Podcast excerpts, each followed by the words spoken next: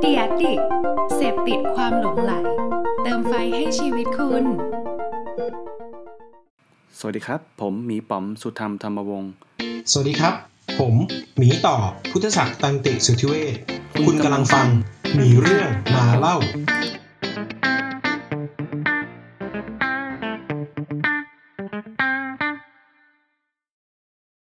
สวัสดีครับ ยินดีต้อนรับทุกคนเข้าสู่รายการหมีเรื่องมาเล่านะครับ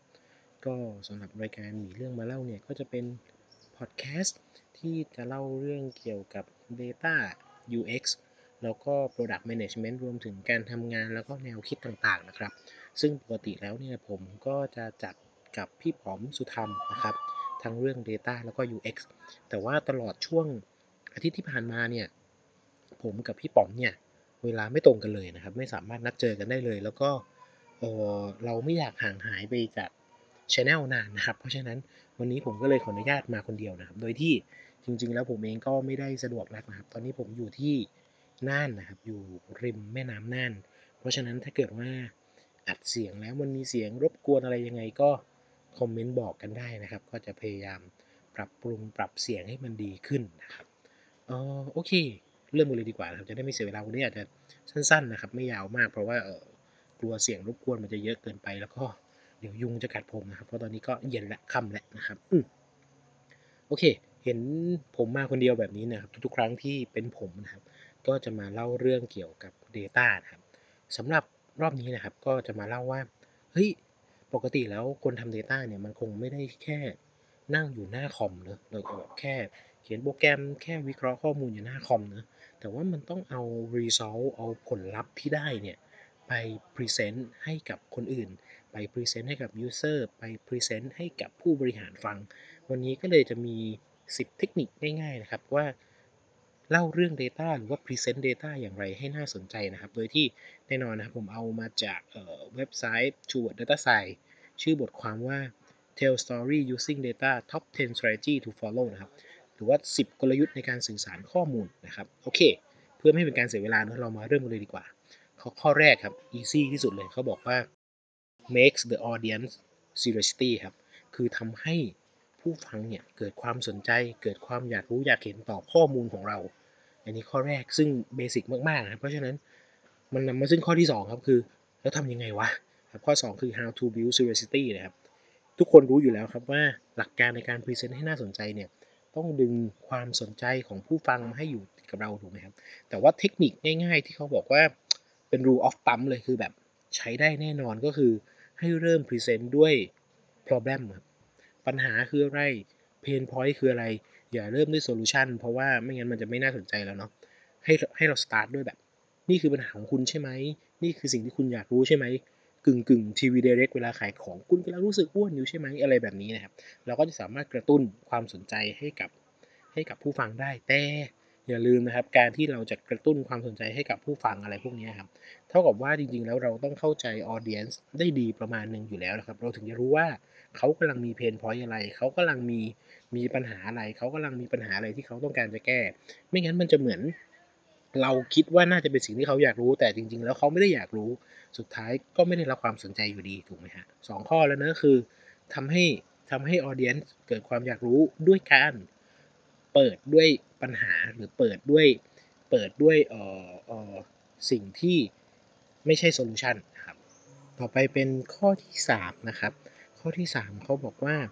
ให้ use analogy หรือว่า metaphor นะครับ ประเด็นก็คือว่าเขาบอกว่า audience เนี่ย อาจจะไม่เข้าใจสิ่งที่คุณกำลังจะพูดก็ได้นะครับ หรือว่าจริง ๆ แล้วความเข้าใจของคุณที่คุณพยายามเล่าเนี่ยเขาอาจจะไม่เข้าใจก็ได้ เพราะฉะนั้นให้พยายามทำการเปรียบเทียบหรือยกตัวอย่างอะไรบางอย่าง ที่ทำให้เขาจินตนาการได้ง่ายขึ้น เช่น เป็นเป็นเทคนิคที่สาย Data Journalism ชอบใช้นะครับ เช่น เราบอกว่า เฮ้ย ตอนที่หมูป่าติดติดถ้ำเนี่ย ถ้ำลึก 10 กิโลเนี่ย เฮ้ยเราอาจจะนึกไม่ออกว่า 10 กิโลมันแค่ไหน ถ้าเราขับรถแป๊บเดียวเอง ก็เลยมีคนที่ไปพิมพ์พิมพ์ใน Google Map ให้ว่า โอเค 10 กิโลเนี่ยมันคือการที่คุณเดินจากพารากอนไปเออผมจำไม่ได้แต่อาจจะไปพระขนงอะไรอย่างงี้นะอ๋อก็จะได้เข้าใจง่ายขึ้นว่าอ๋อไอ้10กิโลเนี่ยจริง ๆ มันไกลนะแล้วมันทำไมมันถึงทำงานไม่ได้สักที นี่คือการใช้ analogy หรือว่าการเปรียบเทียบให้เห็นว่าว่ามันมากมายแค่ไหนหรือสมมติบอกว่าเฮ้ยเงินพันล้านเนี่ยมันแค่ไหนวะ โอเคเราอาจจะบอกว่าพันล้านคือการที่เราสามารถเอาแบงค์มาต่อกันแล้วไปกับดวงจันทร์ได้กี่รอบอ่านั่นก็คือ analogy ที่จะทำให้คนฟังเนี่ยเข้าใจง่ายขึ้นนะครับ โอเค ต่อไปข้อ4นะเขาบอกว่าให้ use second person word นะให้ใช้คุณ you หรือ your แทนคำว่า I หรือ me ไม่มีใครอยากฟังเนาะว่าแบบผมคิดว่าสิ่งนั้นนี่คือสิ่งที่ผลค้นพบ แต่ให้เปลี่ยนเป็น you แทน นี่คือสิ่งที่คุณจะได้ นี่คือสิ่งที่คุณสามารถนำไปใช้ได้ ถูกไหมถ้าเป็นแบบนี้คนฟังเขาก็จะเก็ตมากขึ้น เขาก็จะเห็นประโยชน์ของมันมากขึ้นนะครับ ข้อ 5 เขาบอกว่า don't be so serious อย่าจริงจังมาก อย่าเครียด ไม่มีคนเครียดเกินไปคนไหนที่จะแบบเซ็กซี่เลยน่าสนใจนะแบบใจสามสามารถ relax ได้ สามารถตลกได้ ไม่ได้เป็นเรื่อง ไม่ใช่เรื่อง Data แล้วจะต้องมาซีเรียสมาเครียดกันตลอดเวลาถูกไหมฮะโอเคครับ ต่อไปข้อ 6 เขาบอกว่าให้สร้าง character ขึ้นมา เนื่องจากว่าเรากำลังทำ Data Storytelling เนอะเรากำลังเล่าเรื่อง Data เพราะฉะนั้นมันก็ต้องมีตัวละครอะไรสักตัวหนึ่งที่จะช่วยเดินเรื่องเหล่านั้น สมมุติว่าเรากำลังทำ Customer Analytics นะครับกำลังวิเคราะห์ลูกค้าแล้วเราก็กำลังสื่อสารกับ ผู้บริหารว่าจะเล่าเรื่องลูกค้ากลุ่มนี้ เราก็อาจจะตั้งชื่อขึ้นมาสักชื่อหนึ่งเช่นแบบโอเค คุณโจนาธานเป็นคนที่ร่ำรวยมีรายได้เท่านี้กำลังกำลังสนใจซื้อสิ่งนี้นู่นนี่นั่นถูกไหมครับ มันเป็นการปั้น user persona ขึ้นมา หรือว่าปั้นปั้นพระเอกของของ segment นั้นขึ้นมาเพื่อเล่าเรื่องเพื่อทำให้มันน่าดึงดูดยิ่งขึ้นอ่าโอเคนะต่อไปเขา7เขาบอกว่าให้ use detail นะครับหมายถึงว่า เวลาเราเล่าเรื่องเนี่ย เวลาเราเล่าแต่ภาพใหญ่ เวลาเราเล่า concept เนี่ย มันอาจจะไม่ได้น่าสนใจเสมอไป ไม่เท่ากับที่เราลงไปใน detail ว่า คนคนนั้นเขาซื้ออะไรเขาสนใจอะไรเขาชอบอะไรเขาแต่งตัวแบบไหนนู่นนี่นั่น เวลาเราลง detail ครับ คนจะจดจำได้ง่ายกว่า อย่างที่คนบอกเนาะ ผู้คนจะจดจำรายละเอียดบางอย่างได้ เวลาเราเล่า เช่น เช่นสมมุติเวลาเวลาผมไป present ลูกค้าใช่ไหมครับ แทนที่จะบอกแค่ภาพใหญ่ว่า ผู้คนคิด negative คิด positive อะไรเท่าไหร่กี่เปอร์เซ็นต์ ผมจะพยายามให้ให้ทีมหรือว่าเวลาคุยกับลูกค้าเนี่ยลงไปที่คำของของเขาเลยว่าเขาพิมพ์ว่าอะไรเขาพูดว่าอะไรบอกว่าเขาบอกว่าโอ้โห หน้าตารถยนต์คันนี้เหมือนปลาบูเลยไอ้ปลาบูเนี่ยลูกค้าจะจำจำได้ว่าโอ้โหมีคนด่าเขาว่า ดีไซน์รถของเขาเนี่ยหน้าตาเหมือนปลาบูเลย อะไรแบบนี้ซึ่งมันจะทำให้การการพรีเซนต์ในห้องในการ present ในห้องประชุมมันมี detail มันมีรายละเอียด มันน่าจดจำมากยิ่งขึ้นนะครับข้อ 8 อันนี้ง่ายเลย เขาบอกว่า believe what you say เราต้องมั่นใจในข้อมูลตัวเอง เราต้องเชื่อในมัน เราต้องเชื่อในสิ่งที่เราคิดมา ไม่งั้น ไม่งั้นคนดูออกนะครับ เวลาแบบมีคนมา มา present แล้ว มีอาการเก้ๆกังๆ เขินอาย ไม่ค่อยมั่นใจ ซึ่งยิ่งไม่มั่นใจเท่าไหร่ คนฟังเขาก็ไม่มั่นใจในข้อมูลของคุณเช่นกัน เพราะฉะนั้นก่อนที่จะไปหาลูกค้าก่อนที่จะ present งานในห้อง ก่อนที่จะเอาข้อมูลมาเล่า จงมั่นใจว่าสิ่งที่เราทำมันดี มันถูกต้องนะครับ ผมเคยมีความไม่มั่นใจอะไรอย่างนี้เหมือนกัน คือจริง ๆ ข้อมูลอะทำมาดีแล้วนะ แต่เรากำลังคิดว่าเฮ้ยมันมันน้อยเกินไปหรือเปล่านะ มันพอหรือเปล่านะ user สามารถเอาไปใช้งานได้หรือเปล่านะ เพียงแต่ว่าสิ่งที่ผมได้รับคำแนะนำคือทุกในวันนี้เรายังไม่แน่ใจหรอกว่ายูเซอร์จะเอาไปใช้งานได้หรือเปล่า เราเพิ่งเจอเขาครั้งแรก เราเพิ่งทำงานกับเขาเป็นครั้งแรก เพราะฉะนั้นจงมั่นใจไว้ก่อนว่าเนี่ยเราทำดีที่สุดแล้วว่านี่คือสิ่งที่เราพยายามปั้นมาให้เขาให้มีประโยชน์ที่สุดละ ส่วนเรื่องในห้องจะเป็นยังไงเดี๋ยวว่ากันอีกที เพราะฉะนั้นก่อนเข้าห้องเนี่ยผมจะ ตั้งสติเสมอว่ามั่นใจกับสิ่งที่ทำมาว่าเราทำเต็มที่ และคิดว่ามันน่าจะเป็นประโยชน์กับเขาละถ้าเกิดว่าในห้องมันเกิดอุบิเหตุมันเกิดอุบัติเหตุจากความไม่เข้าใจ หรืออุบิเหตุจากการที่เราเข้าใจยูเซอร์ไม่ดีพอ อันนั้นก็เป็นเรื่องที่ต้องปรับปรุงต่อไป แต่อย่างน้อยก่อนเข้าห้องขอให้ตัวเองมั่นใจไว้นะครับข้อ 9 อันนี้ก็เป็นเบสิกครับ eliminate the distracting visual นะก็คือพยายามทำให้ visualization ในสไลด์ใน presentation ของเราเนี่ย มันง่ายที่สุดมัน clean ที่สุดไม่งั้นเนี่ยเปิดสไลด์มามันจะมีจุดเยอะๆให้เขาโฟกัสเยอะมาก แทนที่เขาจะโฟกัสเรื่องเล่าของเราประเด็นของเราเขากลับต้องไปมองจุดนู้นจุดนี้ที่อยู่ในที่อยู่ใน present เพราะฉะนั้นทำให้มัน clean ที่สุด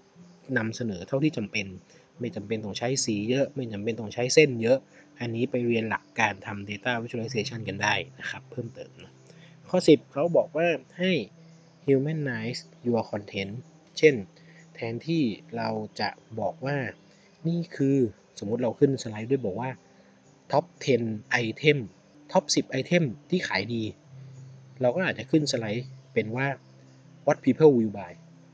สิ่งที่คนสนใจซื้อมากที่สุดคืออะไรกันนะนึกออกใช่ไหมครับคือกระตุ้นอะไรแบบเนี้ยใส่ใส่ความเป็นมนุษย์ลงไปในการ present บ้าง ใส่ความเป็นมนุษย์ลงไปใน Data บ้าง เพื่อเพื่อที่จะทำให้การ present มันน่าสนใจขึ้นนะครับ อันนี้คือ 10 ข้อเบื้องต้น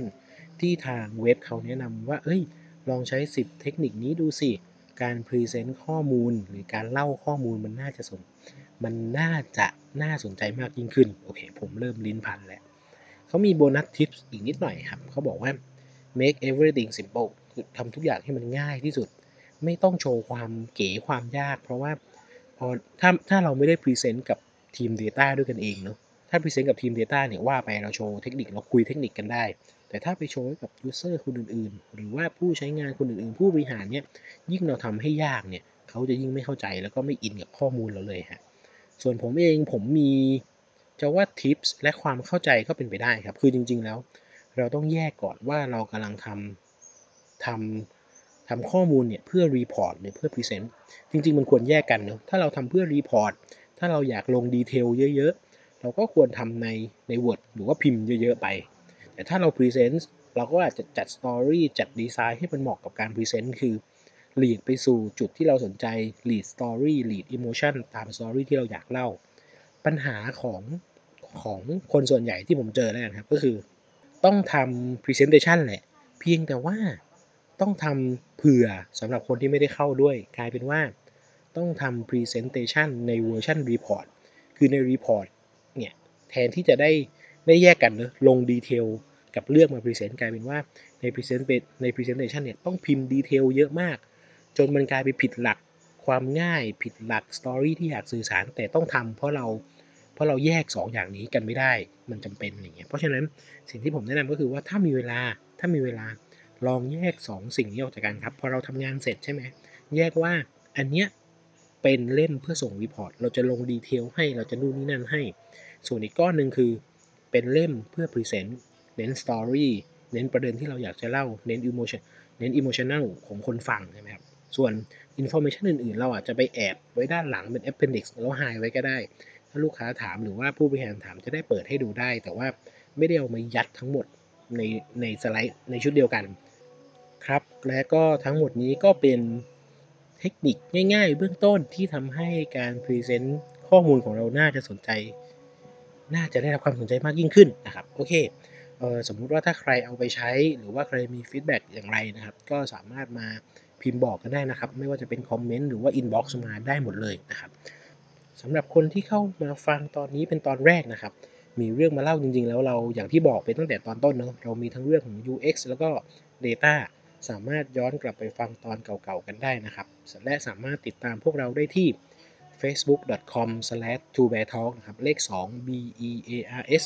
t a l k หรือว่า search มีเรื่องมาเล่าใน Facebook ได้เลยนะครับ หรือว่า